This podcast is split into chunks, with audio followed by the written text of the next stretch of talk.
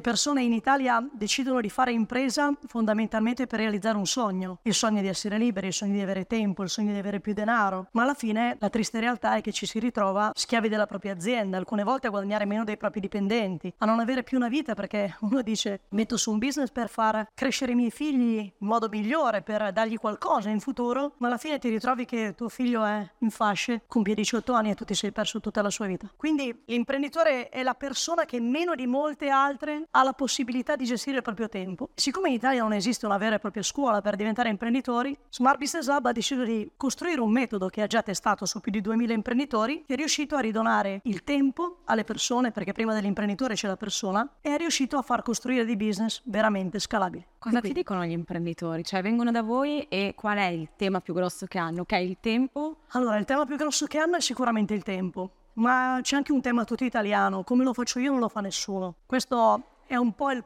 il pensiero dal quale vogliamo iniziare questa nostra conversazione. Fare l'imprenditore vuol dire essere prima di tutto una persona generosa, perché l'imprenditore è la persona che ha l'intuizione, la visione, che costruisce la strategia, ma in fondo al suo obiettivo sono i dipendenti che lo accompagnano. Quindi se tu non hai la generosità da imprenditore di condividere la tua visione, di ingaggiare le persone, di coinvolgerle, di farle crescere, sarà altamente improbabile che tu possa strutturare un'azienda, un business che scala, ma sarà più probabile che tu ti ritrovi ad accentrare su di te tutte le attività che nella maggior parte dei casi non so fare marketing, non so fare lead generation, non so vendere, non mi occupo di contabilità, non mi occupo di gestione finanziaria e quindi ad un certo punto, molto prima che dopo, il business si ferma e iniziano i problemi. Quindi diciamo che l'imprenditore italiano mediamente si improvvisa un tuttofare e ha un problema grosso con la delega. Sì, il problema della delega è il, il problema che parte dal concetto di fiducia. Innanzitutto per delegare bisogna educare, una delle cose che non vengono fatte in Italia. Basti pensare al problema principale che oggi viene sollevato, il problema dei dipendenti. Tutti si lamentano, però alla fine facciamoci delle domande. Prima di tutto, voi siete anche esperte in questo. Primo, come lo cerchi, dove lo cerchi, come lo trovi? Trovi. Chi lo seleziona un dipendente? Sei tu che lo selezioni? A che titolo lo selezioni? Tu puoi dare delle caratteristiche, delle competenze che desideri, puoi dare eventualmente la percezione che vuoi dare a questa persona che entra in azienda perché preservi i valori della tua azienda, ma non sei un cercatore di teste. Secondo, quando arriva un dipendente in azienda tu cosa fai? Eh, domani mattina ci vediamo, ti metti di fianco a lei che ti dice come si fa.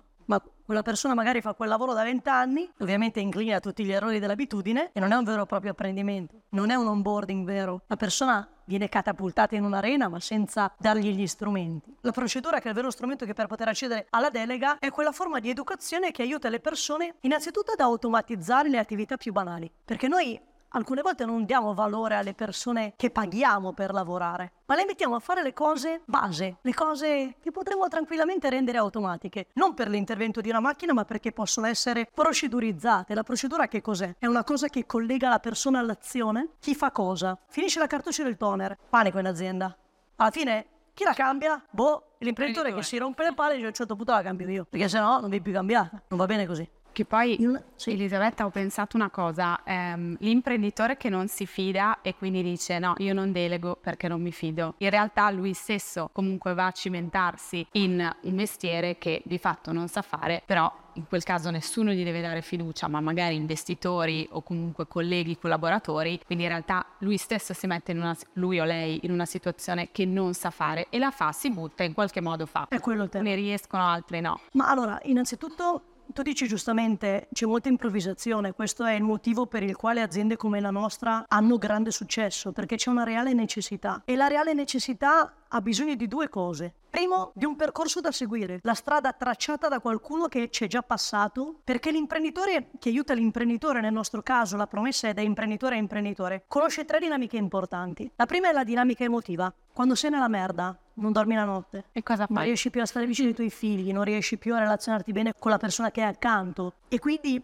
lo sai come ti senti. Se lo ricorda l'imprenditore che ti accompagna attraverso il nostro metodo e lo sa bene l'imprenditore che ha bisogno di aiuto. Due, il metodo è qualcosa che funziona se applicato, ci vuole costanza, ci vuole una quotidianità che è una nuova educazione, è un nuovo modo di fare le cose, visto che prima non ti dava un risultato, prova un modo nuovo e vedi che le cose possono cambiare. Un po' come le ricette, no? Esattamente. E terzo, l'operatività. L'imprenditore è la persona che ti sa insegnare a mettere le mani dove devi, che nel mondo dell'azienda è la leadership, l'area nella quale l'imprenditore deve impiegare la maggior parte delle sue forze. Questo consente all'imprenditore di fare il suo lavoro capendo qual è il lavoro dell'imprenditore.